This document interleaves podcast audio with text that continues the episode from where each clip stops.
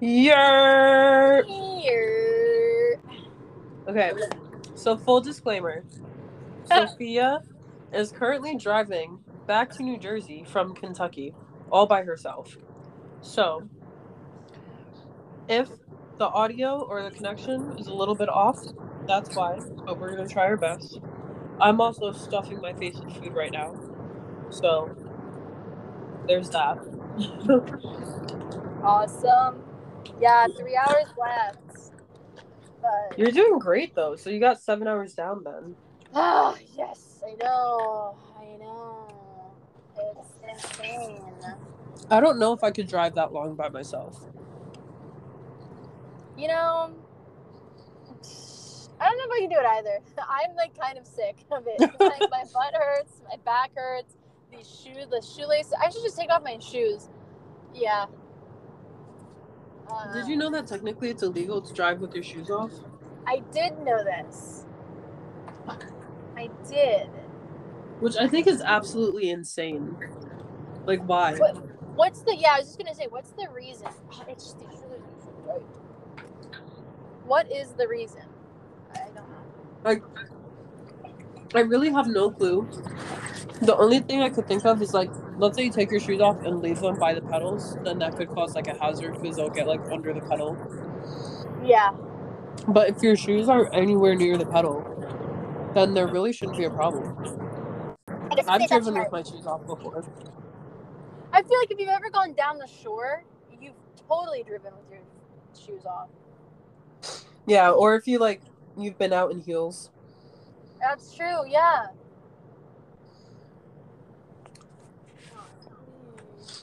Yeah. How is the golfing range? I freaking killed my dad. I killed him, which is hilarious because I haven't played a round of golf in. Geez, how long has it been? Probably like six years. Damn. And I've only ever like been to the range a handful of times within that that span of time. So like the fact that I like kicked my dad's butt at the range today is kind of hilarious because he golfs regularly. Like literally goes out golfing at least once a week, goes to the range multiple times a week. Like and like he's a good golfer. Like I don't know. The thing is too, the last time I played golf, like I was low key trash. But I also was kind of like falling out of love with this sport. So I think I've just like lack motivation. But it's like insane how like I'm just like kind of getting back into it. And it's like my body just remembers. And like I've been hitting good shots. Like I hit a five wood at 200 yards, which you might not know, but like that's a long distance for a wood, especially as a female golfer. Like that's that's long distance. So I'm pretty proud of myself.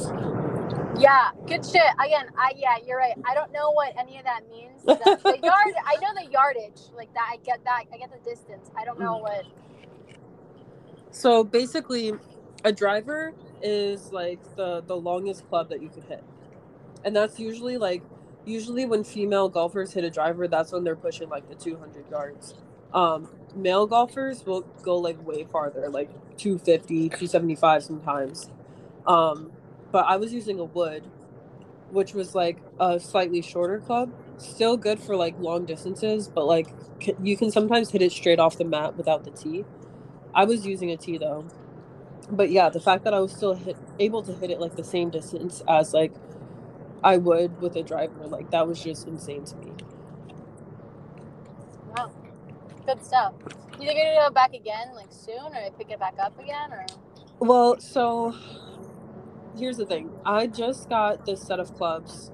Um, my dad's friend um, knew somebody who recently passed away, and she had like a vintage set of Nancy Lopez golf clubs. And so he decided to give those clubs to me because like the clubs that I had, they're mad old. Like they're all like hand me downs, like mixed set, like pretty ugly, like ratchet looking set of clubs. Um, so I tried this set and I actually hit them like really well the first time I tried them, and the grips were like falling apart. So my dad and I just recently put new grips on them, and honestly, like today was my first time trying them with the new grips, and I was hitting them so much better today than I was the last time I played them. Um, so I do like now that I'm seeing that I'm actually like doing pretty well, I kind of do want to like get back into it. But the only difference is like hitting balls at the range is way different than hitting them on the course. So like I'm kind of nervous to get back on the course just because I know it's going to be a lot more difficult. Like it's not like even terrain. It's not a fixed like environment. Like like you never know what your next shot is going to be like. So yeah. Interesting. And the what is it? The sand party called again? A bunker? What is it? It is really? Yep. Oh, cool. Uh, yeah. And then there's birdie, right? yeah, that's that's the term for like if you hit um one under par. and par is That's like the it- average for a hole. that's you hit the ball three times, right? Yeah, so if it's a par three, then yeah, that would be the average. And then to get a birdie on that would be if you hit it, hit the ball twice and got it in the hole in two strokes. But like, the, depending on the length of the hole, you have like different pars. But it usually ranges from par three to par five. Okay. Okay. Interesting. That's Wait, so when you said wooden thing, is it made out of wood? No, they're all iron, right? Yeah. Yeah, it's called a wood. Um honestly, I don't even really know like the history for the name of that club. Like hybrids make sense because they're like a hybrid of like a wood and an iron. Um driver makes sense because you're really trying to drive the bar the ball as far as it can go. Um but yeah, I really I don't know why they're called woods. I, irons, I guess, is kind of the same thing. Like, but if you think about it, all clubs were originally made like out of wood, Yeah. and then like over time, um, they were switched to like metal clubs, um, and like the metals changed over time too. Actually, so I was going. Any like any family of golfers has like the clubs that they keep in the garage, which are like the art clubs that don't with anymore, and then the clubs that they keep like inside the house that are like the frequently used clubs. So I was going through the old ones and I found my brother's old set, and I found like this club that still has the wooden staff. And I was like, "Yo, that's insane!" Like, you could probably like with how old it is, I'd probably break it if I tried to use it today. Oh wow. Yeah. Like talk about vintage. Yeah. I'd imagine people collect old golf clubs too. Right? Oh yeah. Oh yeah. Yeah. Enough about me though. Ah, yes. I'll tell you about my seven-hour drive. Nothing happened. okay, but you said you stopped at one point, right? Huh? You said you stopped at one point. Yeah, just for gas. Did you encounter any weirdos? Um, no. Actually, I stopped twice for gas. Okay. Nope, no weirdos. I've literally just been on a one-way mission of going the fuck home. Yeah, I don't blame you. Um, it was cool. I before I left, I went to lunch with um, one of the supervisors. Took us out to lunch, and I did uh, like I, I did a little faux pas. Like usually when you go out to lunch and someone says they're gonna pay for it, like you get like relatively the same price thing as they are getting, Mhm. right? Right. I thought we were all getting like something other than gyros because who the fuck goes to a Greek place, a Greek sit down and just gets a gyro, you know? Mm-hmm. I don't know. So I I got there really early and I was just like doing some work. And I was like, okay, yeah, I know what I'm gonna get. I something I haven't tried before, not a fucking gyro. Anyway, so I order first and then everyone needs to get a gyro and I'm like, wow, I look like the asshole. No, they just look boring. No, but I felt Like if if the whole table gets a gyro, that's boring. Like they're just trying to fit in with everybody else at that point. Like, come on now. Well, no, it's not the whole table. It's me, the other intern, and the lady that's like the supervisor. So Oh, it's like, yeah, yeah, yeah. I look like the asshole. my thing was like five dollars more than theirs. Eh, five dollars. That's like nothing. Yeah. Oh well. Bro. Other than that, I'm like driving and I was like, I think I'm kind of autistic. Please elaborate.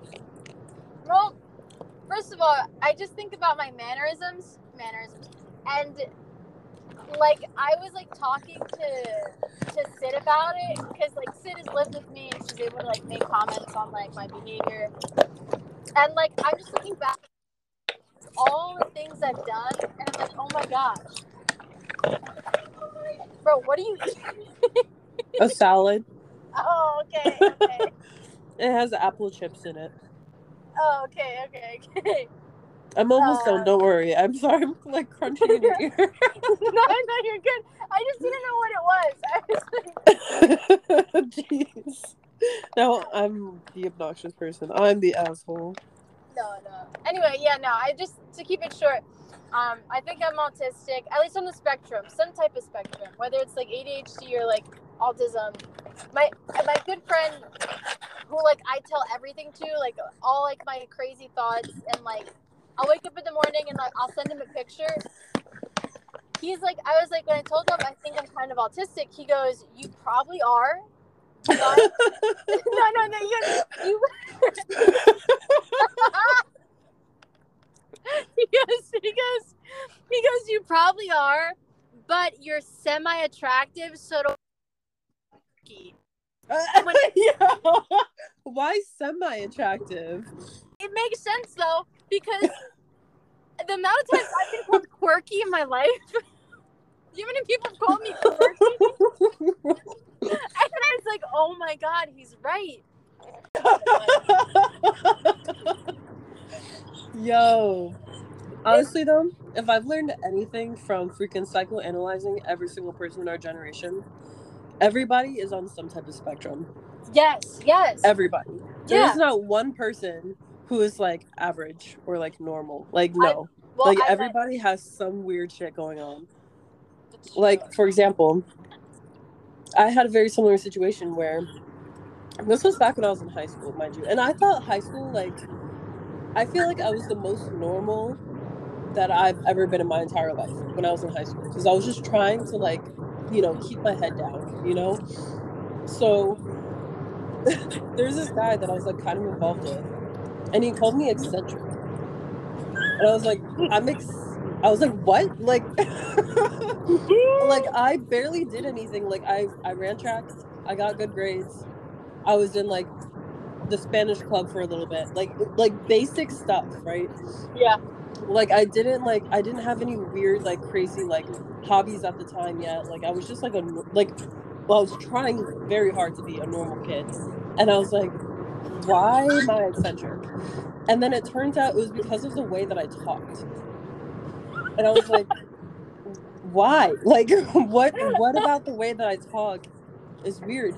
And I think that it kind of also goes into the whole like Oreo thing, you know, like being a colored person but going to predominantly white schools, so then you learn how to kind of speak like them. So when people see you, they assume you're gonna speak a certain way, and then Yeah. you don't.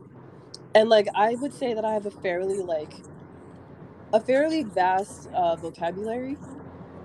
So I think that that was part of it, but also just like the things I said sometimes. Yeah. like I yeah. yeah. Also, may I point out, you just said I was trying really hard to be normal. You, don't, you have to try. If, it takes effort. if there's like, if you gotta will yourself there, I just think, yeah.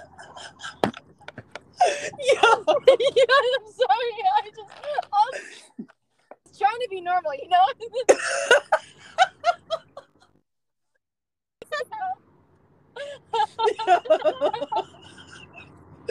no, but like you already know some of the things that I've done. Like I know. okay, so for our listeners, I told this story to Sophia before. She's just gonna have to sit through it again. But Uh, I I think I realized something was wrong with me after I had this situation as a child. So I was very socially awkward as a kid. Like I had a very difficult time making friends to the point where like my mom would set up play dates for me because nobody wanted to freaking ask me to hang out with them because I was freaking weird.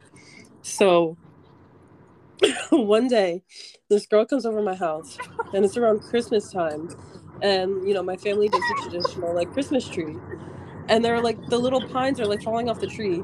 For some reason, I find it very soothing to like try to like sweep up the pines because they're like stuck in the carpet. So I'm like, like I'm just like entranced in like picking up these pines.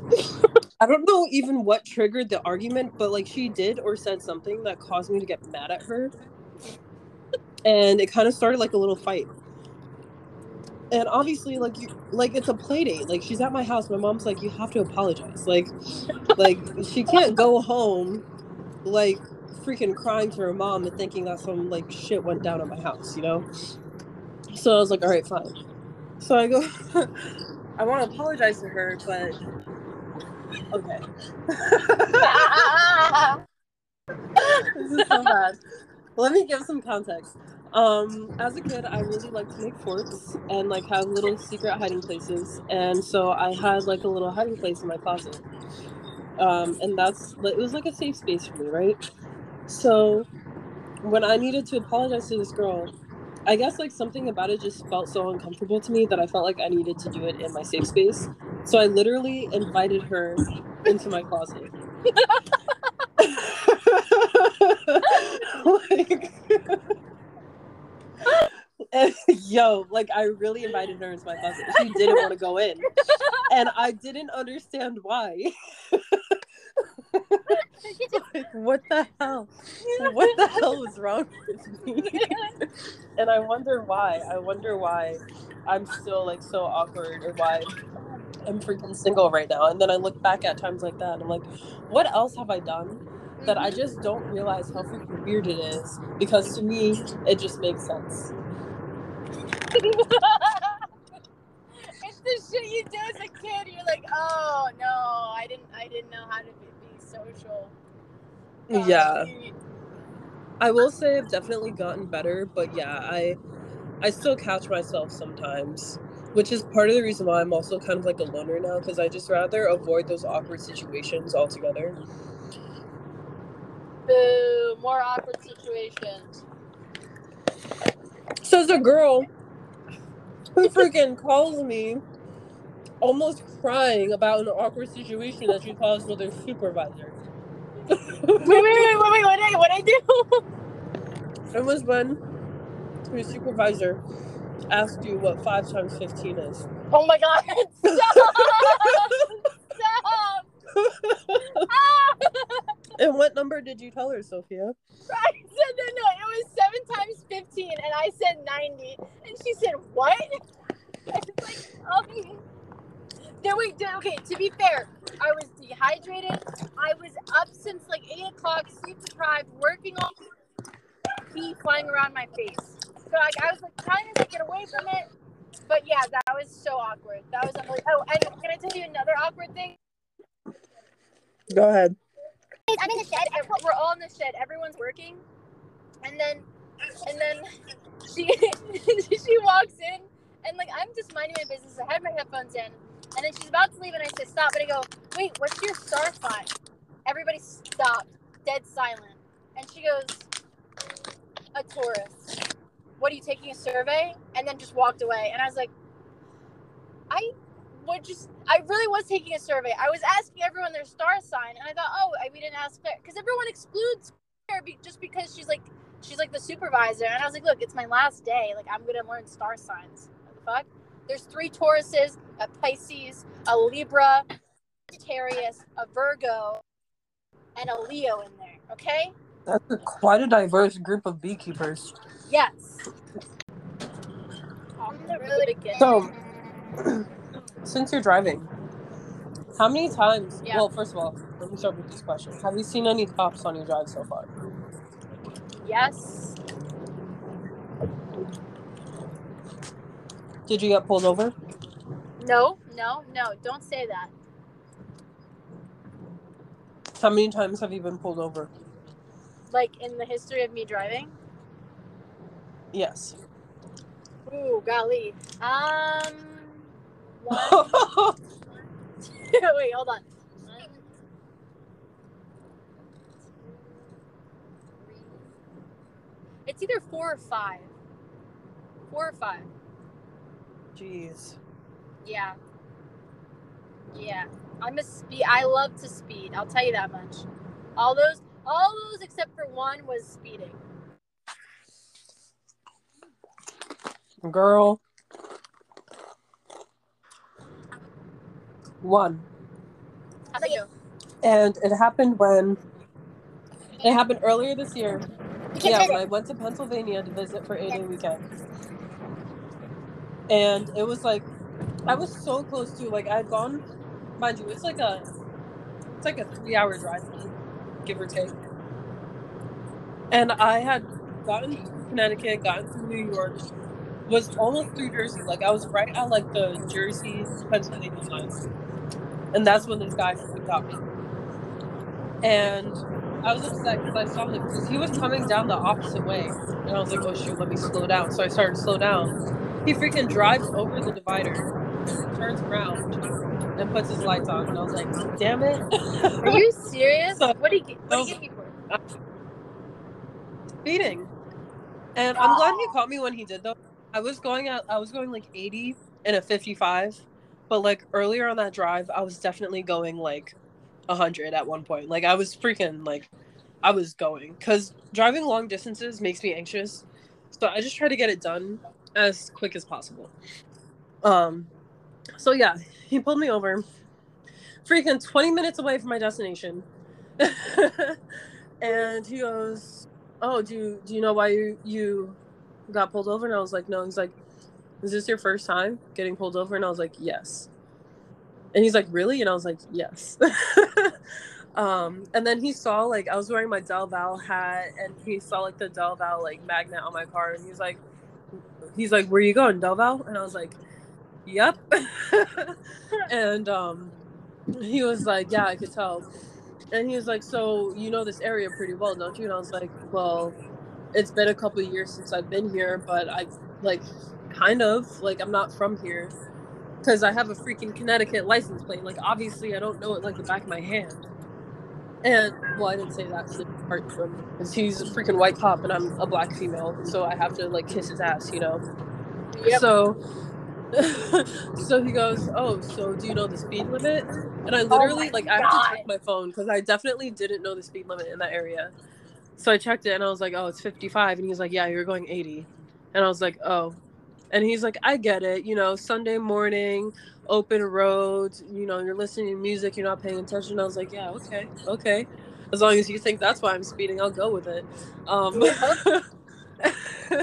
and he's like, all right. He's like, have you ever like, do you have any points on your license? And I was like, no. So he's like, all right. He's like, I'm gonna go check, and I'll be back in two minutes. He's like, if I'm back in two minutes, then I'll le- let you off with a warning. But if I stay longer, that means I found something, and you're most likely gonna get a ticket. And I was like, okay. Now at this point, I wasn't nervous anymore because I was like, I'm good. If he freaking like if he pulls some shit out of his ass, I'm gonna be pissed because I know for a fact that I'm clean. So he comes back in two minutes. He's like, "All right, you're good." I'm like, damn straight, I'm good. So he freaking gives me my stuff back, and he's like, "All right, have a good day." And I was like, "Yup." and I I let him go before me because I was like, I'm not trying to like have him tail me and try to catch me for some other stupid shit, you know. yep. But yeah, that was the one and only time I've ever been pulled over, and I am going to try my damnedest to not get caught speeding again. Nice. Yeah. No points on the license. How many points do you have? I honestly don't know. I may have like two. Okay. I, You know, I actually have a criminal record. From speeding? Yeah. In the state of Arizona, fuck Arizona, first and foremost. Fuck the police officers in the state of Arizona, second.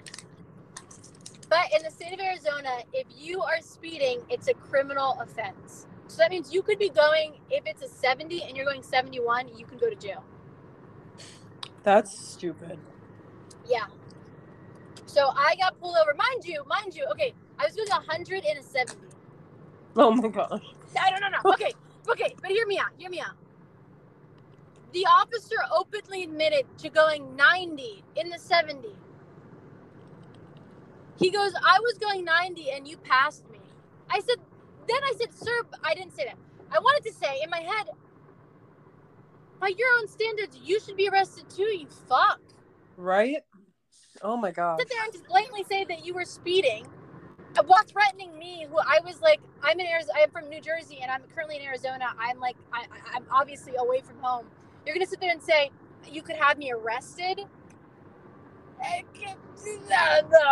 So fuck that fuck i literally just got done dealing. It's forever on my record. They're all cunts. Fuck them. Fuck the police.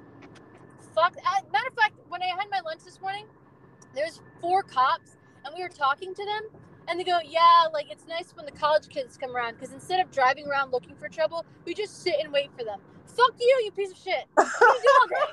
What do you do all day? You just sitting around doing nothing. Fuck you. Yeah. No, honestly, so my ex, he was a police officer, and he would tell me that like if he would get complaints about like, you know, like kids being stupid, whether it be like at a, at a park or like in a neighborhood or whatever basically what he would do is he would go over there and give them a warning because he didn't want to have to do the paperwork. And then he would leave and he'd say, if I come back and you're still here, I'm going to have to arrest you guys. Because he didn't want to have to do the paperwork. And it turns out a lot of police officers do that just because they don't want to do the work. Well, my guy loves fucking paperwork apparently because he sat there and got my ass.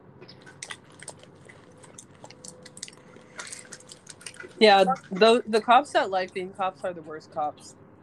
I they are absolutely the positively the worst, and you know damn well they're the ones that didn't go to college. Like I'm sorry. yeah. Freaking join the academy straight out of high school. Yeah, come on, man. Go fuck. Like, uh, Jesus, go fuck yourself. I hate the whole. Do you know I? Okay, hot take. I hate the the the romanticism or the romanticizing of of like certain occupations. You know, they go, "Oh, they're so noble because of their job." It's like, no, that's an average ass fucking person that has their own biases and their own issues. They're not heroes. They're all getting paid. A hero would be if they did it voluntarily. That's true your neighborhood watch is is more morally adept than a police officer because they volunteer to do it. Those yeah. troopers are getting paid. You know how much New Jersey cops got? You probably know how much New Jersey state troopers make. Um. Well, my ex, he was um he wasn't a state trooper. Um, oh. but he did get promoted to be a juvenile detective, and I'm not gonna I'm not gonna air out his business, but yeah, he was he was making a pretty penny. I'm, I can I can say state troopers. Like I looked at a, a job at like entry level, seventy nine k. Are you fucking kidding me?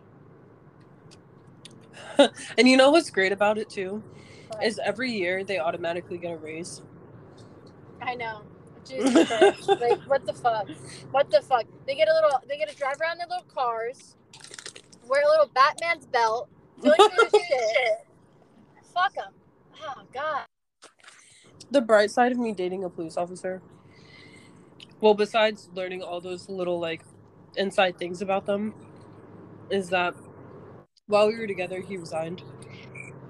So hmm. i'd like to say that i contributed more to effing the police than anybody who attended a protest. Facts. No, you're good no it's just more just pent up rage towards the government there. Yeah, and like that's the thing. Like I'm really after being with the cop, it made me kind of like appreciate some of them more because like some of them really like like for example, so he he was he was mixed, half black, half white, and like he would literally have to go to a protest like just to be there, just in case like some shit happened, and he would have like this white girl screaming in his face, calling him a traitor. But he's like, bro, first of all, you're white. um, And second of all, just because he's a police officer doesn't mean he's automatically against black lives. Yep. Like, and that makes me feel bad. Like, that's why, honestly, after being with him, I learned that a lot of cops actually hate being cops because of that kind of like backlash that they get. Because some of them genuinely do just want to like be there for the people and like help people out and like try to make like a safer space. But then all of the like the nasty cops, you know, they freaking basically reign and then make everybody else look bad. And that's part of the reason why he was resigned because he he just couldn't stand that type of environment. Yeah, and everyone has to find a way to like pay the bills. So I, I don't. I, Yeah. I'm just saying I would I would never want to live in a world that doesn't have police officers, but Mhm. I don't like particular. I would love to live in a world that doesn't have certain police officers. Oh yeah, I definitely think that they need to do a better job at like freaking weeding out the bad ones. I know. Like it shouldn't be so easy for people to become a cop. If you did ROTC in high school, you shouldn't be allowed to be a cop. That's. Mm-hmm. You're too eager to hold a gun. Too eager. Yeah.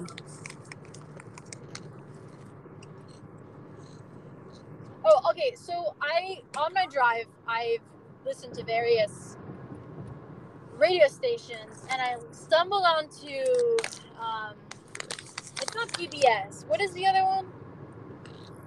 I don't know. NPR. NPR, and they were talking about. Did you hear about Brittney Griner, the WNBA player? She got arrested in Russia for uh, for drug charges. I actually think I did hear of that. But wasn't it like marijuana? Yeah. Yeah. So then they were saying that they're gonna try to make a deal. So they'll trade one U.S. prisoner or two U.S. prisoners for one Russian prisoner. Uh, I, wait, I don't, I don't think I said that clear enough.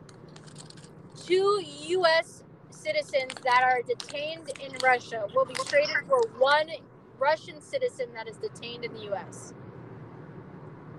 What the hell?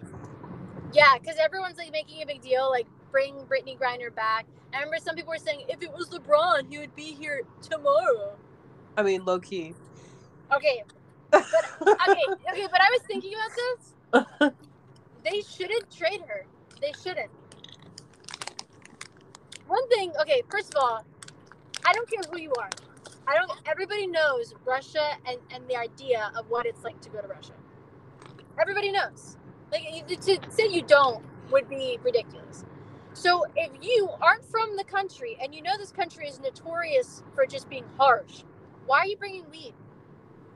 yeah.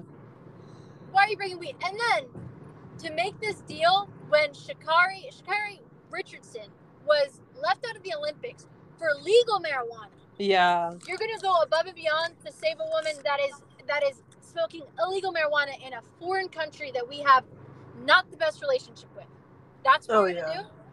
I'd be like, bro, that's on you. I'd leave that. I would leave the woman there. I'd be like, there's no way.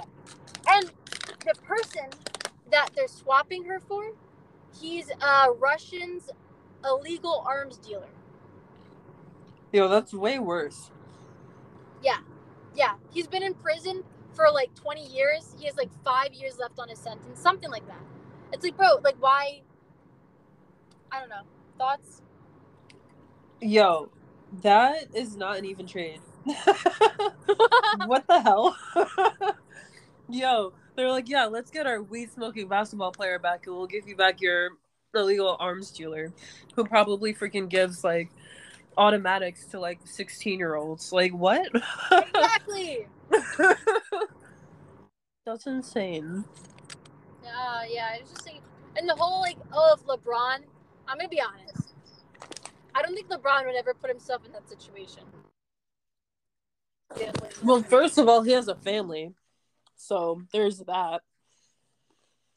And second of all, he's just like yeah, he's he's just been in the game for too Yeah, long to like do anything stupid like that. Definitely a strategy. Cause they're like, oh, you know, those Americans, they love their basketball and they love their weed. So they're gonna want this one back. yeah. We want that one back. So if we make it seem like we're gonna keep her here forever, maybe they'll be willing to make a deal with us. But I feel like if it was like, like if it was some some random girl that like nobody's ever heard of, obviously none of this would be happening. Yeah, true. Uh, this is why, like, honestly, this is why I don't like to pay attention to the news or anything like that because everything about it frustrates me. Whether it be like politics or like freaking um the state of like freaking climate change and like now, yo, so for some reason, whenever I turn my TV on, like it automatically like goes to the news channel. And I found out that mosquitoes are testing positive for carrying the West Nile virus in the US. Oh, I didn't know that. Yo, now, and mind you, mosquitoes freaking love me. Now I'm afraid to leave my freaking house. Yeah, yeah, you're right. Like the news is anxiety riddled. like, it's barely anything good. Like, they'll tell like one good story to like five bad stories. They're like, okay, now we've scared we've scared enough people. Let's show them this video of a dog. Like, That is true. Yeah. Well, do you remember in like when COVID was like really bad? Their like feel good stories was an elderly woman gave up her um it's not defibrillator, her what is it? What what was the thing? the ventilator. The vet, yeah, the old woman gave up a ventilator for a younger kid, and it's like that was like the feel good story. But then like, I remember seeing tweets. It was like that's sad. Like she had to give it up. Yeah. Like they they didn't have enough.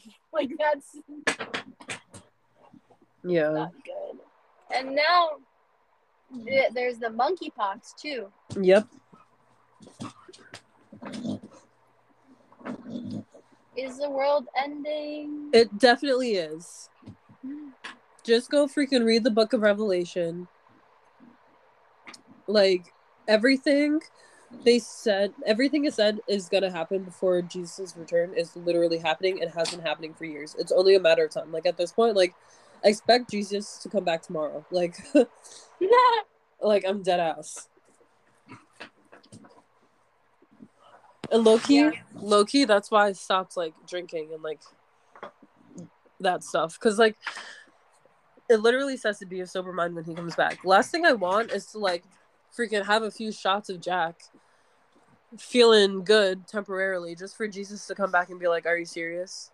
Like, really? You're you're drunk right now." I Because this- specifically told you not to be drunk, and you're drunk right now. And then I will have nothing to say to him. Like, like there's nothing I could do. He's gonna be like, "Yeah, you're sorry. Like, you're not coming with me." And now I've just sacrificed my eternity in heaven over a few shots of Jack Daniels. Like, what?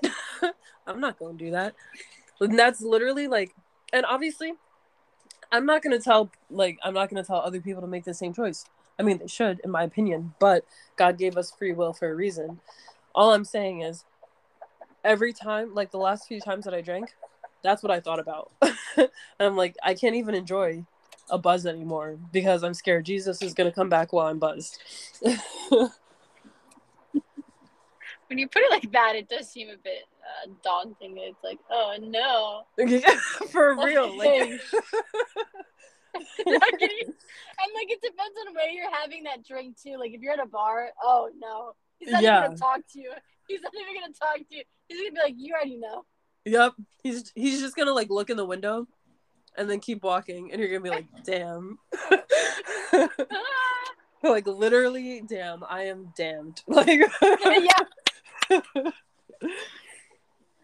I'm double damn damn. Oh gosh, yeah, that's that's a good that's a good that's a good not drinking thing. Yeah, it is like just just poison for your body. What a funny Yeah. thing.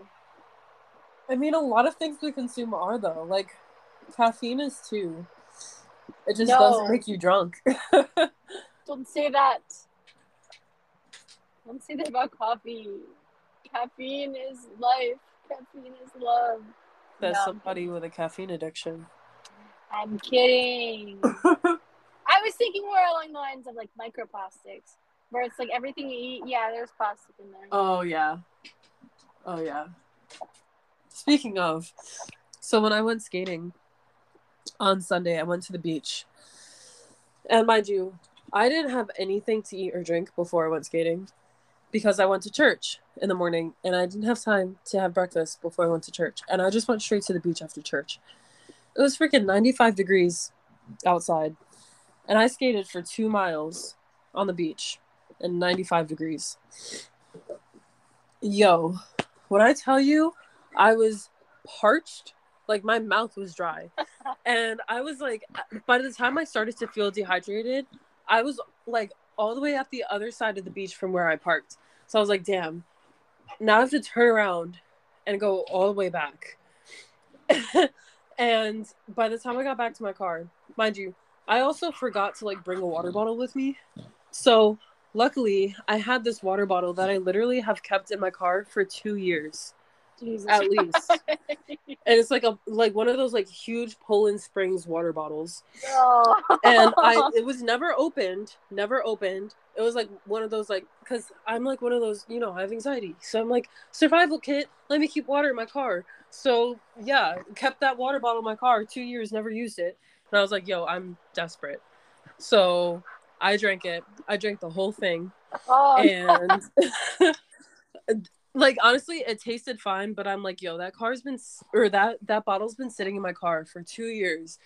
Like that's two summers of like extreme heat where I know that plastic is just freaking melting into the water and I consumed it all. So if I get cancer at some point, that's why. was it warm? when So it was like you know how when like a bottle like parts of it are in the shade and parts of it are in the sun. So like the parts that are in the sun are hot, but then the parts that are in the shade are cool. Mhm. That's how it was. and I didn't like shake the bottle or anything. I literally just opened it and started drinking it, and I could like taste the difference. Warm to cool. that might have saved it from tasting like absolute garbage. yeah, Just that little bit of cool. Yeah. Because if the whole thing was hot, oh my gosh. I think I probably would have just like waited till I got home to drink like actually like decent water. Mm. But now I need a I need to put in a new water bottle in my car for my survival kit. So it came in handy at the end of the day. I mean, just two years later, but It's every survivalist's dream. It all came in handy. listen. If I happen to be like stranded in the middle of the woods somewhere, and all I had like all I had was what was in my car, I would have been really happy to have that bottle of water. I used to also keep like um protein bars, but I ate them all one year and I never replenished it. So I gotta replenish it. But I have like I have hello like hoodies and sweatshirts and like sweatpants and blankets and a first aid kit. Like I have like all this stuff. So God forbid I get like trapped in my car. I should be fine. I have a freaking candle and a lighter in there. So if I need to make a little fire, I can. I would love to know the time that you were like, you know what? I can eat one protein bar. it's not It was okay. So it it I ate them all um last summer. So it was when I was living in Jersey and I was working at that dog training facility. Because like honestly, that job, there would be days where I was basically working like 13 hours, and I was very underpaid, so I was broke, so I couldn't like freaking buy myself food. So I was like, you know what? I'm just gonna eat this granola bar, and that's gonna be my breakfast and my lunch, cause like I I don't have like any other options right now. Like it got to the point where I would get trail mix and that would be like my lunch and I'd have like a little like fourth cup of trail mix. Mm, a vision of health. Yo, not gonna lie though, my body last summer was at its peak. And now today, like I put on my favorite pair of shorts and they're tight, and I'm like so sad about it. We're not talking about it. We're just gonna talk about how amazing it was you were in your summer body and you were looking good. oh my gosh. Like honestly, that was the best I looked since college. Cause like, well, I should say since I quit the track team. Because when I quit the track team my junior year of college, like I freaking let myself go, and I've been having a really hard time disciplining myself since then. Yeah. Same. But to be honest, when I when I first started getting to know you, like you looked fine. I, I like That's because I didn't was think- still on the track team. when I met you, I did I meet you when You- you were on the track team? You met me when I was on the track team, um, but we didn't really become friends until after I had quit. Oh, okay, that's what it was. Okay. Yeah. Yeah. Yeah, it's been it's the I think it's I was like looking at a TikTok and uh, like a girl was talking about how hard it is for athletes afterwards to keep up with it. Yeah, because like basically our whole lives we have somebody else holding us accountable. So we don't have to like worry about that self-discipline. Like all we have to do is show up to practice. That's all we have to do. Yeah. Like now that we don't have that, we have to show up and give ourselves a workout and be consistent about it. hmm And I think also like the goal, like you were you were improving yourself to like win for the team and win for yourself. Mhm. Like and now it's like the goal is a bit more obscure because like oh yeah I want to get in shape, but like what does in shape look like? And like, do you- yeah. Exactly. That's true. That's true. Yeah. Oh, I never thought about that. Cuz yeah, when I ran track like I wasn't worried about how my body looked. I was worried about how my time was going to be at my next track meet. Mm. And now like that's not like I'm not worried about my time cuz I'm not competing. I'm worried about how I fit into my bathing suit. Like yo. Yeah, and you could fit into your bathing suit whether you go to the gym or not. Like, like you said, if you're just calorie deficit, you could have fit into it. That doesn't mean you run to the gym all the time. Like, you could just be like you weren't eating uh, as much. Yeah. But now my problem is like I stress eat. Same. So I I'm already not working out consistently and now I'm stress eating. And I can see myself slowly putting the weight on. Like I don't even have to weigh myself. I know if I do I'll cry. So like I'm just Yep. avoiding that. I do whenever I sit, like I have metrics for like if I'm in the shower, I look down and I see like if my stomach, like if I if if like the closer it gets to my toes, then we have an issue. like, we have an issue. I'm like, okay, that's Yo. not good. That's so freaking accurate. And Or, then like, like, I used go to never I used to never have to unbutton my pants when I sit down. Mm, And now I feel like I have to unbutton my pants every time I sit. And I'm Uh, like, yep. no, that's really depressing. yep. I don't know if you do this too, but I'll flex and like you know you used to get like an idea of like you know I. I never had like crazy muscles, but like I could flex and you could see the definition. Now I flex and it's like one, I'm not feeling like all of my muscle, yeah. and like nothing's moving, nothing's like de- being defined. It's literally like, oh, that's just fat. Like that is just. I feel that. I Oh. feel that. It's like it's like my muscles forgot how to muscle. I know. I'm like, what's going on? Do the thing, and it's like, no, no. There's nothing. There's no thing to do. It's like I have to try so much harder just to flex the slightest bit. so embarrassing. I need to Like I remember I used to be able to flex. Okay, so I've never had like you know how some people they don't even have to flex and their abs are defined. Mhm. I've never had that, but I was one of those people that like I could flex and my abs looked freaking perfect. Now Mhm. I flex and my stomach looks exactly the same as when I'm not flexing. It's just like slightly sucked in a little bit more. Like no. No, come back. like I can't even like I used to I used to pull off pictures so well and I'm like I don't even want to take this picture anymore. Like give me a baggy hoodie, please. yeah. Oh my. That's one thing. The the bag the, the loose t-shirts that I've been wearing, the big t-shirts that I've now like learned to love, I'm like, oh, this is an issue. This Yeah. is a, this is an issue. No, I've definitely like it's gotten to the point where I used so when I was in high school, I was like obsessed with crop tops. Now, if I get crop tops, it's strictly to show off my belly ring, which I'm conflicted about because my love handles be sticking out. That's beside the point. Normally, when I go shopping, I'm automatically drawn to like the oversized shirts. Like, I will literally get a freaking triple XL shirt just because of the fact that it's big. Yeah. Yep. Yep. Yep. And that's when like your your sense of I just should say your sense of style, but like at least for me, where like my style kind of goes out the door because it's like all centered around just baggy, loose fitting clothing, and it's like, well, no, like skin tight stuff looks good. It's just I can't, I don't feel comfortable wearing it anymore, so like I can't. That's just off the table. So like Exactly. my style is entirely shifted. Yeah, I get that. I like I try to like I try to make it look nice, but like at the end of the day, I'm wearing a freaking oversized shirt, so like Yeah.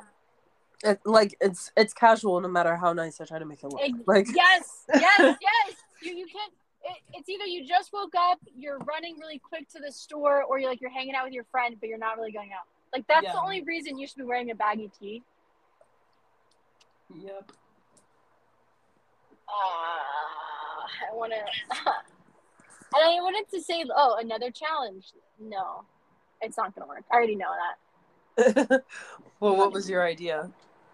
I don't know, like accountability. Like we we weigh ourselves every week, but then Oh, I I didn't like. can't do that. Yeah, yeah. Well, so then I I like, can't. I'll Well- literally like I get depressed every time I step on the scale. Like I I haven't weighed myself in months. Like I cannot. Uh, same. And also, like, if you're gaining muscle, the the the, the scale won't accurate, ac- accurately reflect you know muscle progress. Yeah. So you can't do that. If anything, so like I have like one of those little like measuring tapes for like bodies. If anything, I'd rather do that than like weigh myself on a scale. Okay, so I don't even want to do that because I will like throw up. Um, just like seeing the measuring tape like get lost under the fat pole. Even I don't even want to touch that. That tiny little, that tiny little tape. No. Okay. oh my um, gosh. So I was thinking like just this is where it sucks, but like I was thinking like oh an accountability thing where like but then even then like I like the running thing didn't work for me. So I'm like how can like Okay, so the thing is though, like that running challenge, not gonna lie, was difficult because that challenge for our listeners, we did a challenge a couple years ago where we did a hundred miles in a month. Or like that was the goal to run a hundred miles in one month. Um, and like that's a lot. like you basically have to be running every single day. Um, and if you're gonna take like a rest day, you have to make sure that all the other days in that week you're like making up for the day that you missed. Um, so yeah, that's difficult. I feel like if we were to do like an accountability type thing, it has to be like very like easy. Like, okay, work out for like 15 to 30 minutes and keep it as broad as that. So that way, like, if you're not feeling it, you could just go for like a 15 minute walk and it still counts and you're not just sitting on a couch. And sometimes, at least with me, sometimes if I just like get out and go on a walk, it makes me motivated to want to do something else after. So like then maybe you want to do like abs after or like maybe while you're walking you feel like you want to jog instead. Like that I feel like that would be a little bit more um doable than the freaking 100 mile in a month challenge. yeah. You know what? I really like that idea because I have that issue of like setting these extreme goals and then going really really Yeah. hard and then like just stopping because it's like so Yo, yeah, I'm literally the That's a good same way. Like, I remember I tried doing um the 365 skating challenge, which basically means you skate every single day for a year. And I got to day like 72, and I was like, I don't feel like doing this anymore. And mind you, I love skating, and I still skate. I just didn't have the energy to do it every single day. Yeah. But I think 72 like pat yourself on the back for that. That's kind of insane. Thank you. Yeah. It's trash for the skating community, though. Uh, no, we're not comparing. No comparisons. Wait, that's a I okay. I know like we're we're more than halfway through the year, but my New Year's resolution is no more comparing. I don't even think I came up with a resolution this year just because I know I never actually like uphold them. Yeah, I think I maybe asked you, and you you said something along the lines of that, where you're like, "I'm not gonna, I'm not gonna. Yeah. I know myself too well at this point. Because then, like, if I, my problem is, I'll be like, yeah, I'm gonna do this, and then I don't do it, and then I feel shitty for not doing it, and then on top of that, I feel shitty for thinking that I could do it and then didn't. Wow. It's nice to see like hearing someone else talk about how they work through like like bettering understand themselves. It like it's it's good to hear. Yeah, but I'm still not getting shit done. yeah, but at least you know, like the first part is acknowledging. That's true. Well, the first step to recovery is admitting you have a problem. Exactly. Hi, hi. My name's Sophia. And- Literally same, except my name is Isabella. Oh, Hi. Sophia. Hi, Isabella. Yo, I actually had to go to an AA meeting once. uh, explain.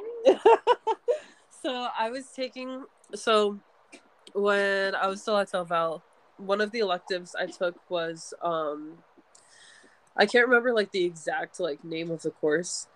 Um but it was basically learning about like addictions and like drug abuse and stuff like that.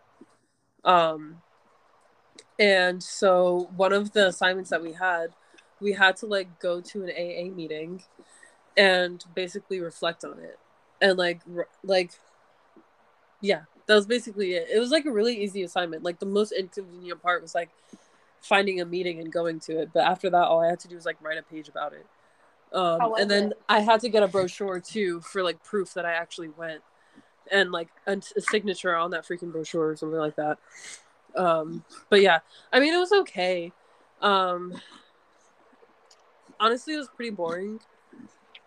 I don't know. I was expecting it to be like one one of those like movie type meetings where like people like really go in about like their personal lives, but like everyone was kind of just like, "Oh yeah, you know, this is what I struggle with on a day to day." It's like, oh, okay. Well, okay. No. so, yeah. I mean, was I can kind of see why AA meetings don't work for some people. You know, the guy who founded AA, um, the, the way he got off his alcoholism was through LSD, and he was a heavy advocate for psychedelic use. Are you serious? I'm He- so serious. That's no, that doesn't count because at that point you're literally just like you're trading one addiction for another. No, he's, he's not addicted. You don't get addicted. Well, I shouldn't say you don't, but it's not an addictive sub- substance. Yeah, but if you're using it in the same way that you were freaking using alcohol, then what's the difference? Well, what what you do is you do meditative use. So you take it and then you meditate on why don't you want to like what what you're trying to improve. Because when you take psychedelics, like you can go in some dark places in your mind, and all shit comes out. You should. Uh-huh. There's like I forget which book it is, but you people going through therapy and taking psychedelics, and like the stories they tell about like mm-hmm. how like a woman stopped smoking cigarettes, like she like came to face to face with like an angel or something. It's like and and the angel was like you know like I, I don't know I, I don't remember too well, but it, it it's not addictive. You don't keep taking it. You take it like maybe like three four times and then you're done. Interesting. Yeah. Oh, I finally see a Wawa. Thank God. Oh, that's how you know you're home. Wait, you guys don't have Wawa. Yeah, not in Connecticut. Oof, big oof. Big, big Like I literally didn't know what a Wawa was until I went to Del Val. Like I remember, I remember one time, I was like with a group of friends, and they were like, "Let's go to Wawa," and I was like, "What the hell?" I was like, "What the hell is a Wawa? Like, what the hell is that?" like I honestly thought that like, I thought it was like a nickname for something. Like I don't know, I don't know what I was expecting, but it wasn't like what Wawa is. Wawa. It is a weird name. Apparently, it's how like the Native Americans in the area set uh, their name for goose. For goose? Wawa. Yeah, because their the logo is a goose. Oh. That's interesting. Wawa. I used to have um, my old roommates. They would put an at the end of it, and I said, "Can you please stop that?" Wawas. Wawas. That's like saying like moms instead of mom. yeah, yeah. I think that's like what?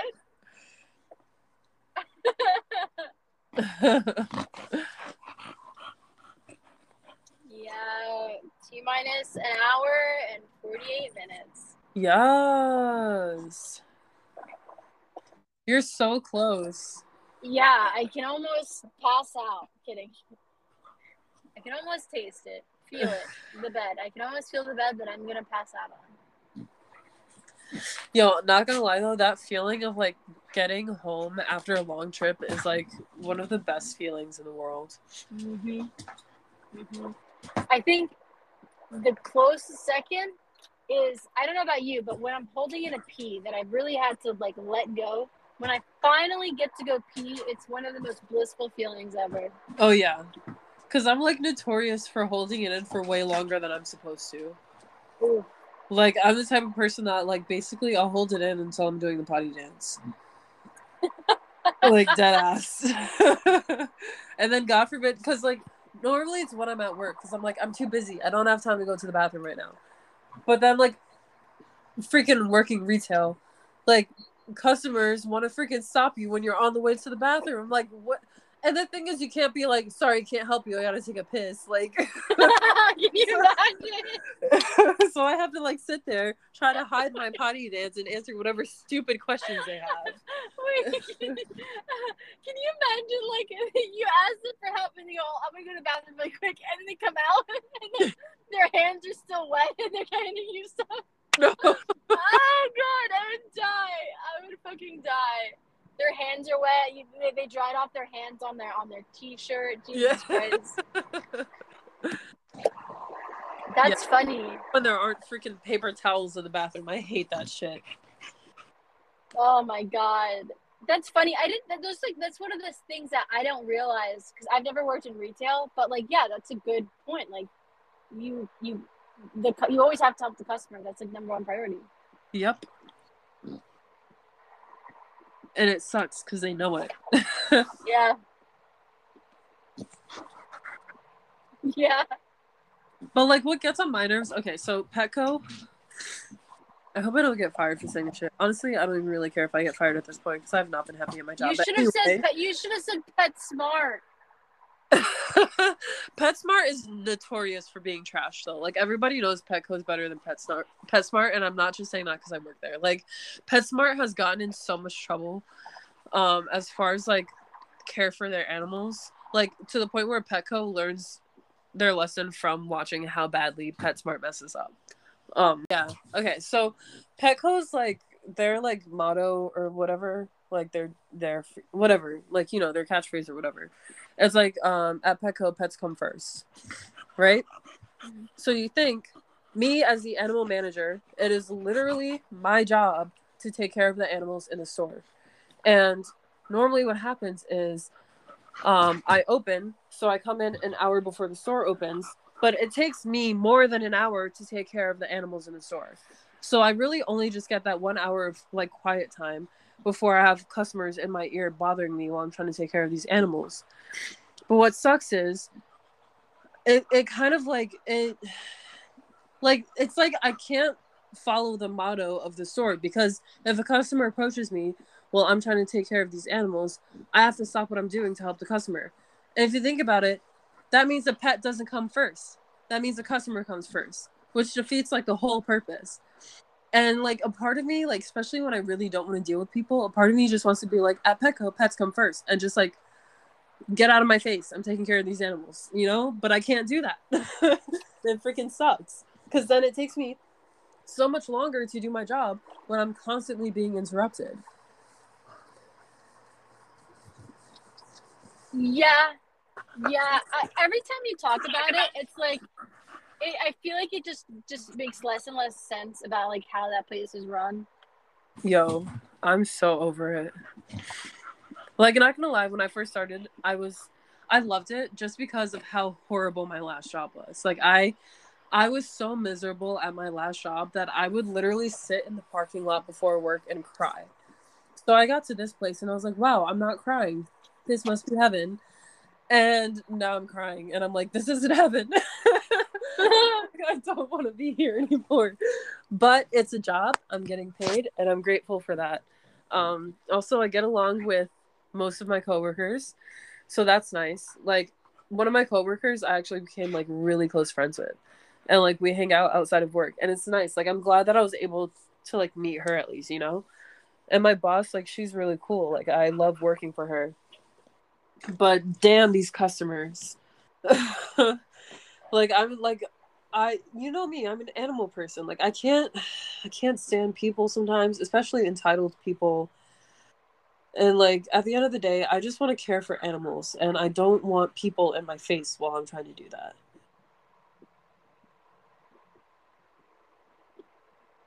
That makes sense.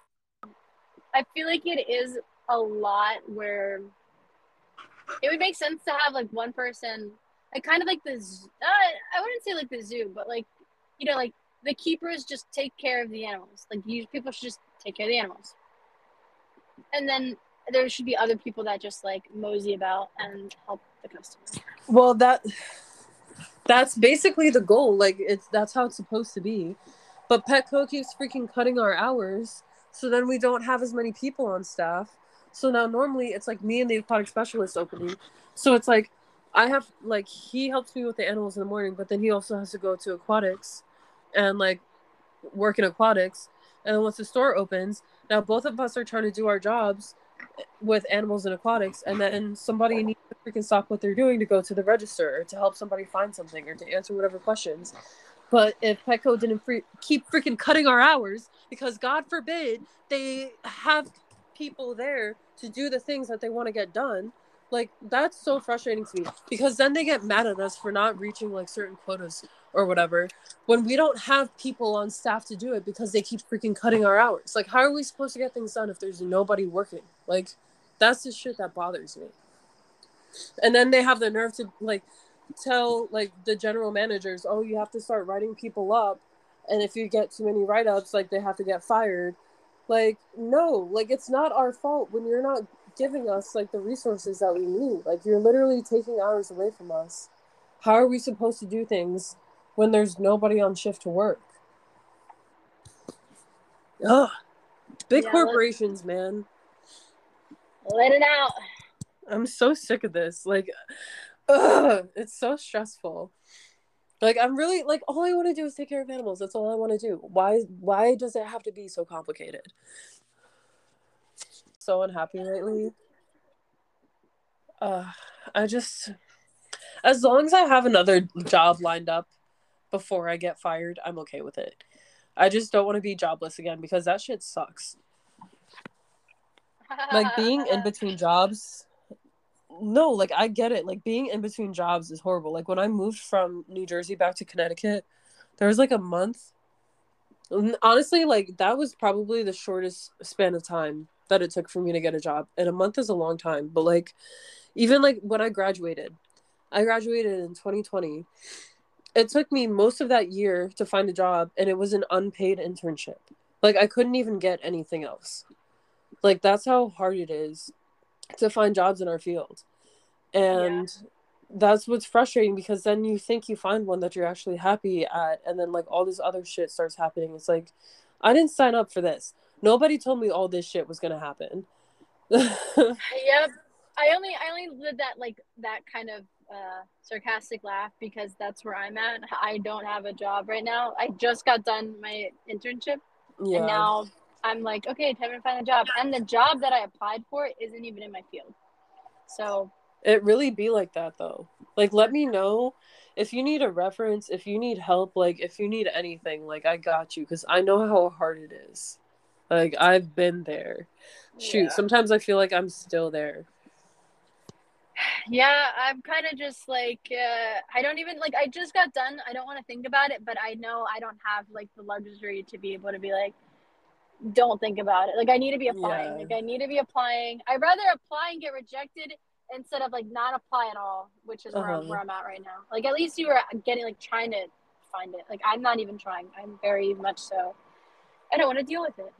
So you had Reg, right? Yeah. Okay. For those of you who don't know, Reg Hoyt was one of our professors, um, head of the wildlife department at Del Val. Amazing professor, like like super experienced. Like if anybody knows anything about wildlife, it's him.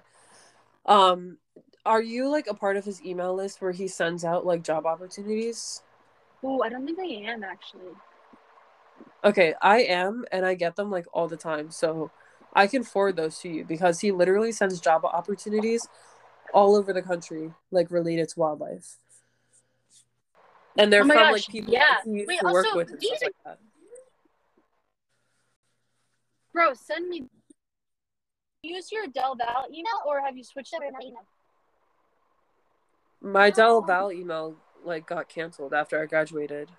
When does it cancel? Because I've been still using mine as like a point of like I- don't know like how do you switch over? Like how do you save all that information? I think you have I think you have a year um until the email stops like working. Um like Reg, he knew about that, so he asked his seniors for their personal emails so they could keep getting like the emails that he was sending out. Yeah, okay. Yeah, I always thought that's kind of like that. That gives me anxiety because, like, uh, first of all, I don't have everything saved, so I sometimes rely on emails for like documentation or like just like files, and Uh-huh. then like even like the like the the people you have in the emails, like the correspondence. Like I I I don't know how like what I'm supposed to get like a little black book and write down everyone's fucking email. Is that really what I'm saying? Yeah. If I were you, I would like reach out to Del Val, like their IT or something like that, and see if there's a way that like you can access all of your contacts and like get them transferred to your personal email. yeah. They do they give you a warning at least or no? Um, I think I did get a warning, but honestly, like at that point, I was so done with Del Val that like I didn't even really care. So, because that was also peak like Black Lives Matter time, and Del Val was doing a horrible job at like being there for their like colored students and staff members. Like, don't get me started on that school. Like, it got to the point where I I don't know if you remember this, but I like I tweeted and I posted something on Instagram about how horrible Del Val was about like standing up for you know their their students and their staff. Like and then they freaking posted like one of those like pictures of like their values, which is something you'd see on like an open house day, you know? So Yeah. then I I I responded I literally commented on that post. I was like this is all you have. This is all you have to say. and then that's after I sent that, the president of the university sent an email out to everybody about like how horrible everything was and that they that Del Val doesn't condone that type of behavior and blah blah blah and I was like that's bullshit. You literally only said that because I called you out and got attention for it. Yeah. And what's hilarious too is one of Del Val's like Instagram accounts started like stalking my story every time I posted something because they were afraid that I was gonna like call them out on something again. Yeah, yeah, they're they're, they're very. Del Val likes to pretend it's like inclusive, but honestly, I've talked to when you said students and staff, I laugh because I don't know any staff member that's except for Banky maybe. I don't know any staff member. Well, I was in the club, um, Black Student Union. So like being in that club, I was able to meet like some of the black faculty members at Del Val. how many? so that- how many? like three. Okay, there you go. That's what I'm talking about. But like, yeah, that's the thing though, because if you go to Del Val's like website, all of their photos of students on their main page, they're like all colored students. Yeah. But then if you go to the campus, majority of the campus is white. Like all of the colored students are like freaking athletes, basically. Um, or like Pretty they're on players. scholarship for something. Like, ugh. And then when like all of this happened, like they they didn't have anything to say about it at first, and that's when I made the post, and I was like, I'm so upset because Del Val is so quick to advertise that they have a diverse community, but then they don't stand up for their colored staff members and and students when something like this is happening in our country. And you know, Del Val, like the only thing I liked about Del Val was like first of all, the campus itself was beautiful. And I guess there are two things I liked because also the fact that they had a wildlife major and I feel like I got a lot of experience from that major. But like as far as like the social life on that campus goes, it was trash because there would be times where people would like write notes with the N word and like put it on somebody's car or slide it under their door, or there'd be like a swastika freaking sketched into the elevator door, and they wouldn't do anything about it. There was pe- like there would be people hanging Confederate flags in their windows so everybody outside the building can see, and Delval wouldn't do anything about it. All they would Yeah. do is like send an email out and be like, "Oh, we were told that this happened on campus. If anybody knows anything more about this, please let us know. And obviously, like whoever knew who did it wasn't gonna freaking snitch on them. So nothing ever happened. There was no discipline. So you have these closet racists and sometimes outwardly racist people on campus going about living their best lives, and Del Val didn't give a shit. Yep. Yep. And it's because you could say their target audience, their market is the rural Pennsylvanians coming over. Yeah. And it's an agricultural school, so like, are you surprised? Yeah. Like, most of the people at that school are there for freaking turf management and equine science. The equine bitches are the cuntiest people you'll ever meet in your life. Just straight cunts. like, I'll if you if you have the money to have your own horse, come on. You're cunt. Like, if that. anybody knows anything about that, for those of you who don't know, owning a horse is one of the most expensive things because besides besides how much a horse costs, you also have to pay some type of like farm or stable to house your horse there. And it's basically like paying monthly rent for your horse to stay there. And then on top of that, normally you have to still go over there and like take care of your horse. And they don't pay you to do it because it's your horse. So you're spending all this money just to have a horse and just to ride it.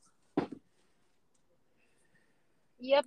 Yep. They they and you want to talk about it. You people complain about taking their dogs to the vet. You know how much it costs to take a horse to the vet? Oh my gosh.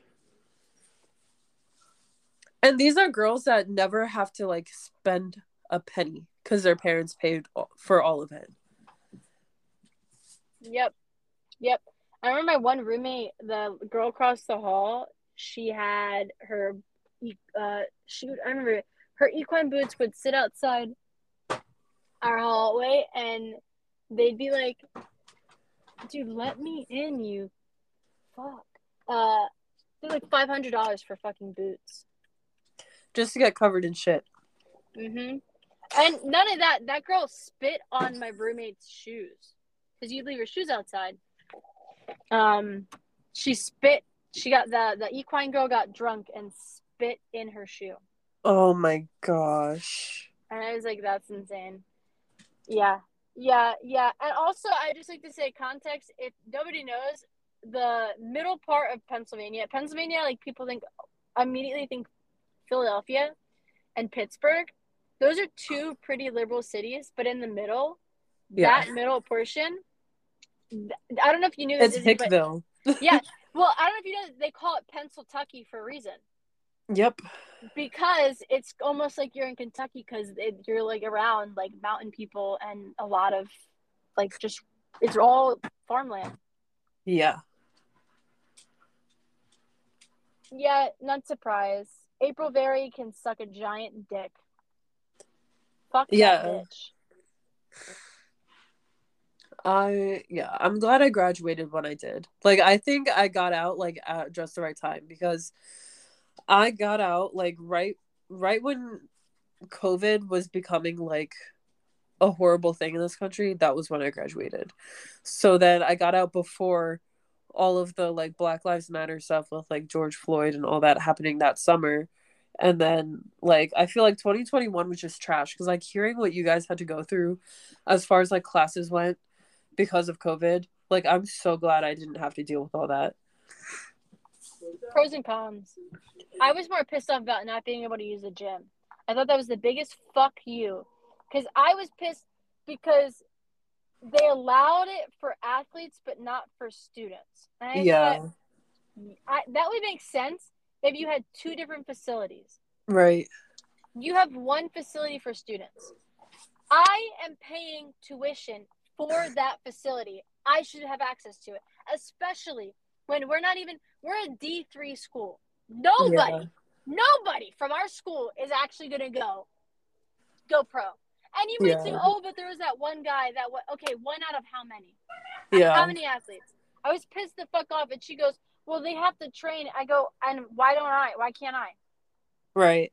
like why can't my mental health relies on my my my uh, uh me exercising but no it's a fuck you i'm paying full tuition and they go and then i was like they're not even paying full tuition. And she goes oh we're d3 we don't do scholarships. And i was like okay bullshit. I know you guys work around that.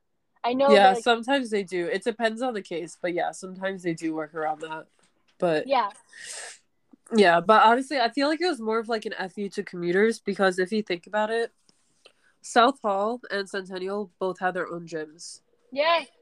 So it was really just to well, I know at that time you couldn't go to other people's like dorms either, but like I'm sure people still snuck into other people's dorms. But like yeah, commuters basically couldn't do anything on campus once COVID happened. yep but i'm still paying full tuition that's what pissed me the fuck off Yeah. and and they increased the tuition from I think it was like 2020 like it was either 2020 to 2021 or 2021 to 2022 they increased tuition by a grand That's the most that they've done it. it was a grand Because honestly, all four years that I was there, they increased it every year, but it was never by that much. nope it was a grand I remember checking in I thought that's kind of fuck shit Yeah. because it, it To do what? to redo alumni lane so you can't skateboard down it anymore? Like what? yep Yo, yep that shit irked me. I was like, you're spending money on repaving this lane when most classrooms still only have chalkboards. yep like yep what? Yep. You can't even drink clean water from most of the buildings because of yes how the lead in. And you're spending your money on redoing like a freaking walkway. Yes, exactly. That's what pissed me off the most. You're fucking sitting here telling me that some students that are paying money. Oh, mierda, I missed my. God, I missed my exit. Hold on, I got so. Go. I missed my exit. No, no, because I totally agree. Because the, the the thing is, they sat there and they're doing everything but. You know how old some of those fucking Omen, Yeoman, whatever it is. You know Yeah. how old that fucking building is. This I think it's I think it is like the oldest dorm that they have on campus. Yeah, come come the fuck. Are you serious? Jesus Christ! And then not only that, they're talking about selling like one of the farms because they they're they're not they don't have enough money. They sold to the market.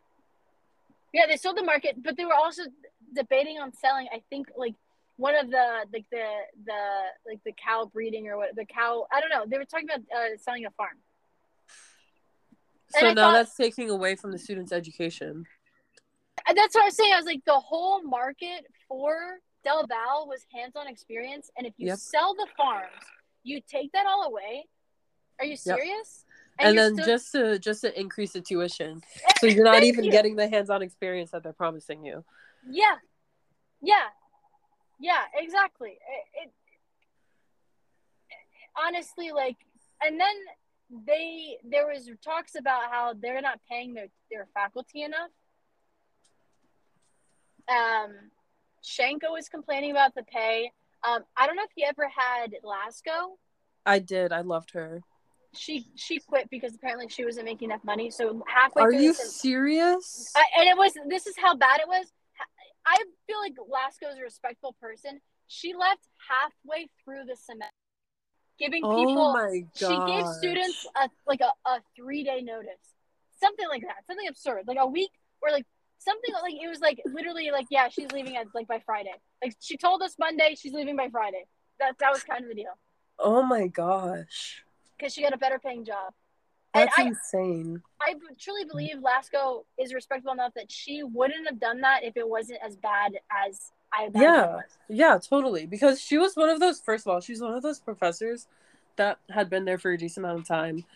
Um and she was one of those professors that was like known for how great like her labs were and like people always did well in her classes because she was just that great of a teacher. And like like I remember so I had her my freshman year for intro to small animal management.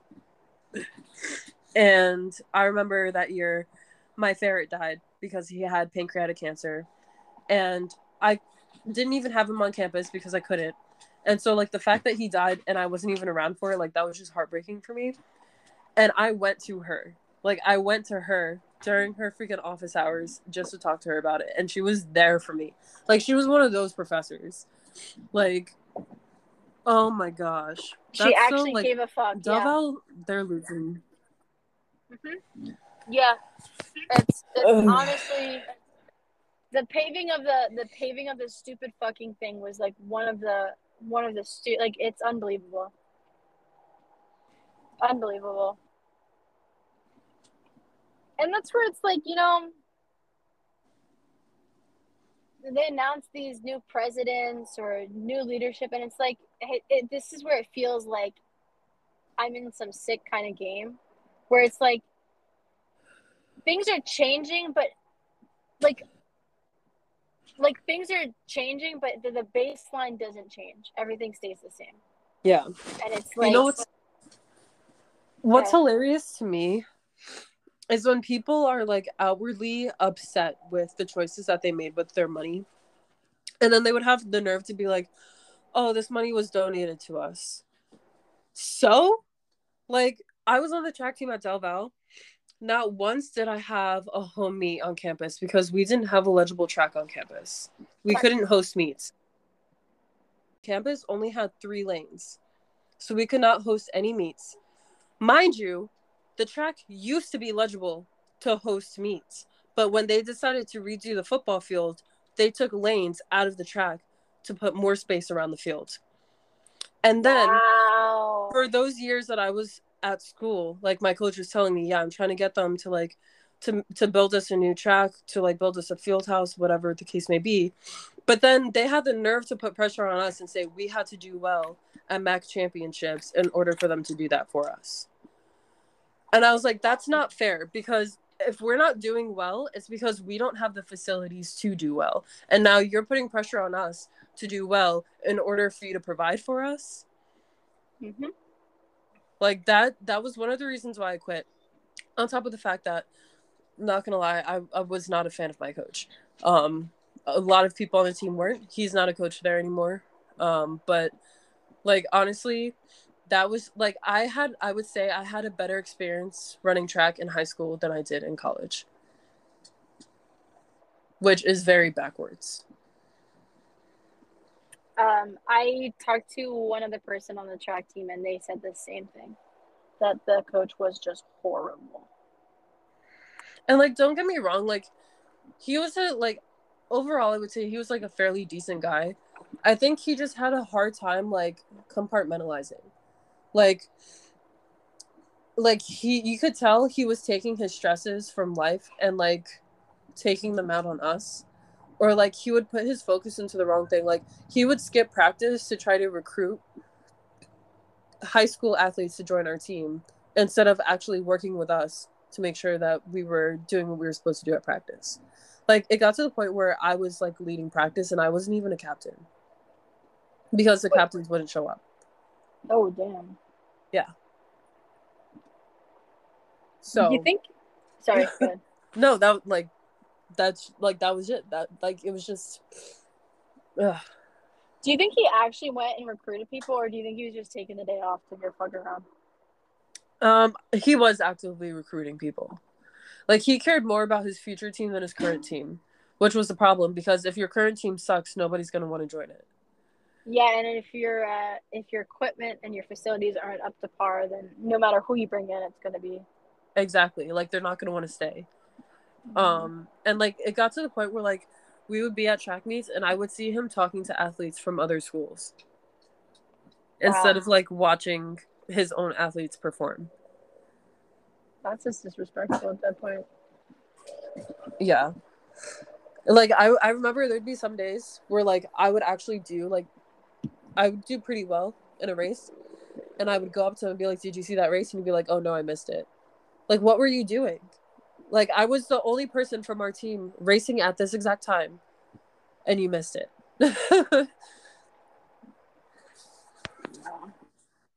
Bad coach. Glad he's gone though. oh my gosh. And sometimes he'd bring his kids. Mind you, his kids were cute. Like they're they're these cute little mixed babies. But like they were bad. like they were bad. Like they would like freaking hit and spit on and like they were just like Ew. they were like all over the place. And then he kind of relied on us to be his babysitters. And I'm like, I'm here to compete. I'm not here to watch your kids. Like, what the heck? Like, I should be warming up right now, not sitting here playing patty cake with your daughter. Wait, did... that's good. Wait, did he have glasses? Yes. Oh, I think I met him before. And he drove an Audi with his last name on the license plate.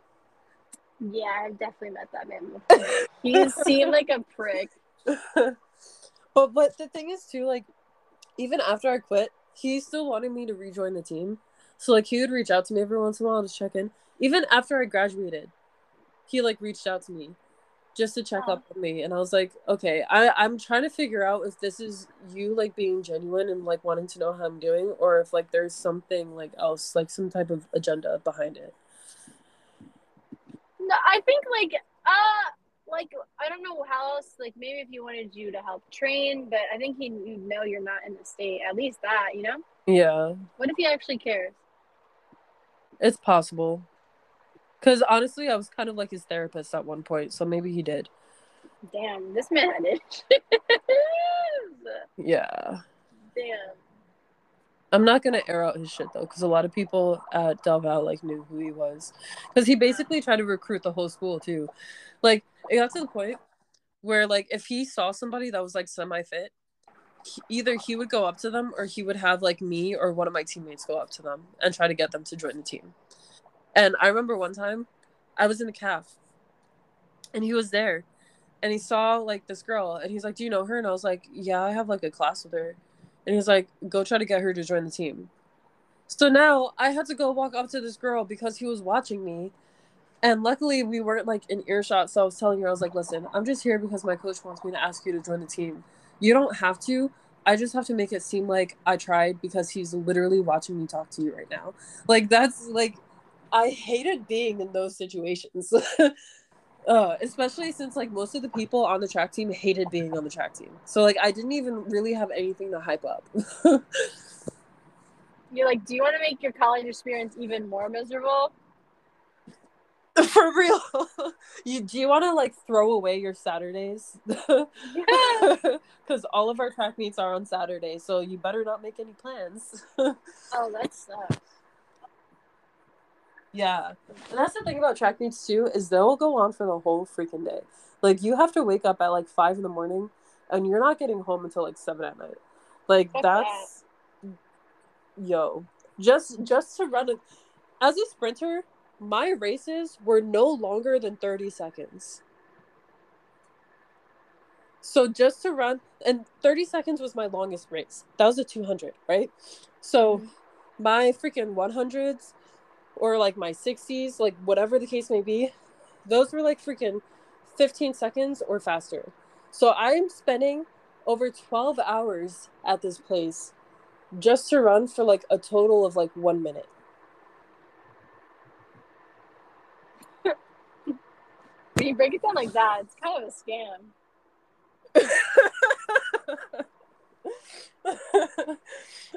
yeah. And for a D3 school, knowing damn well I wasn't going to the Olympics, like, at that point, like, you know, I was really just doing it for the love of the sport, like, just because I loved competing.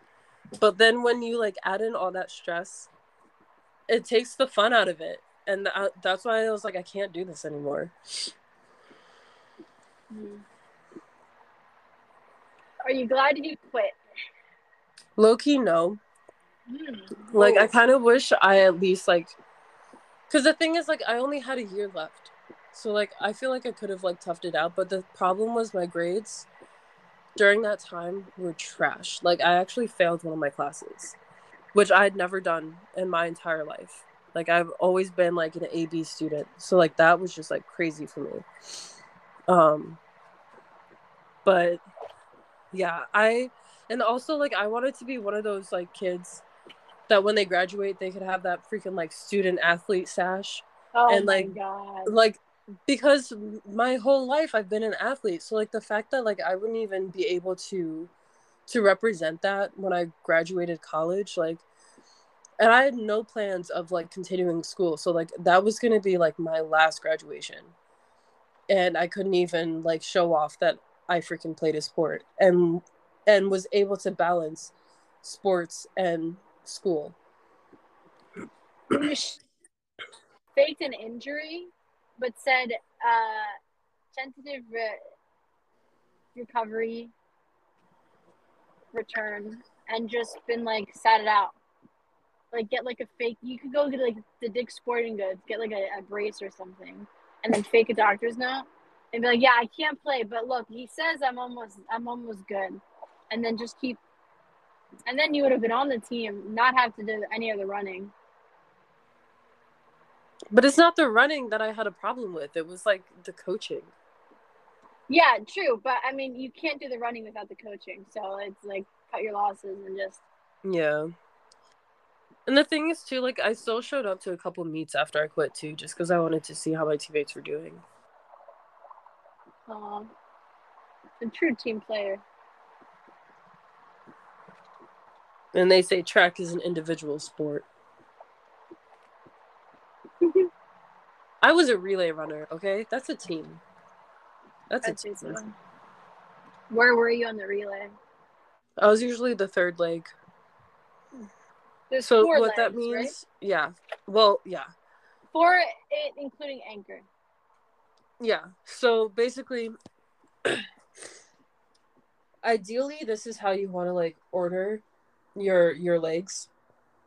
Your anchor is going to be the fastest person because you want to finish strong no matter what. And then you want your first leg to also be like ideally you want your first leg to be like the second fastest because you want to start off good. So then the second third leg the second leg is normally the slowest because then that gives you time to like catch up if they fall behind. So then I was as a third leg, it was my job to try to like either maintain the pace or close the gap a little bit so the anchor wouldn't have as much work to do by the end of it.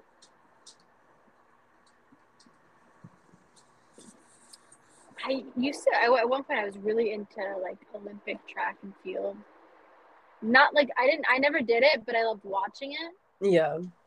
especially the co ed because. Oh uh, yeah, those are fun. mhm. I've never I've never competed in a co-ed relay, but watching those is so fun. Yeah, I just love the.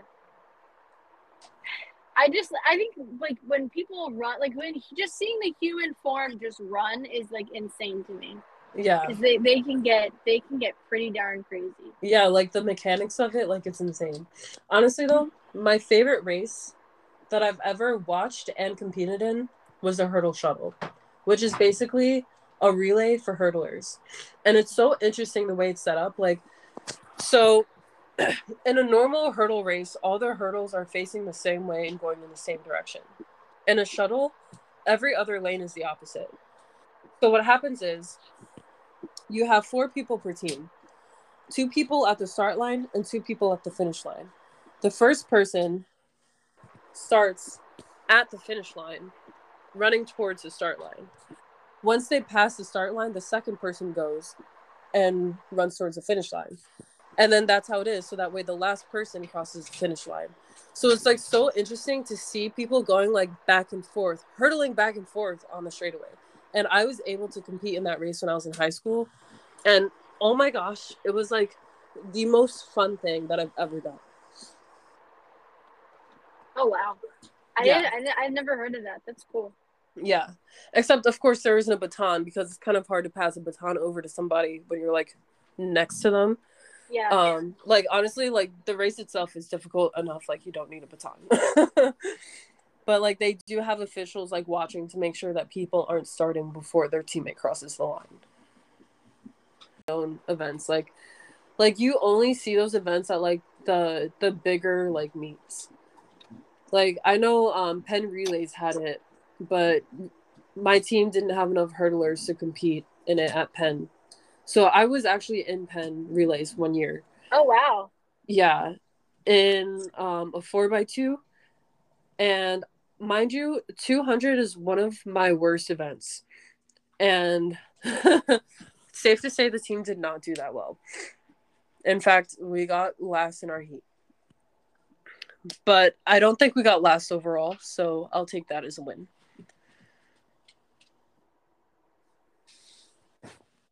Get what you can.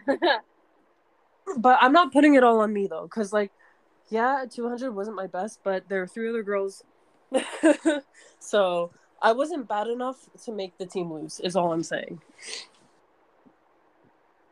But I was definitely like, I think I was the, I think I was the second leg, if I remember correctly. But that's how you know I was the slowest.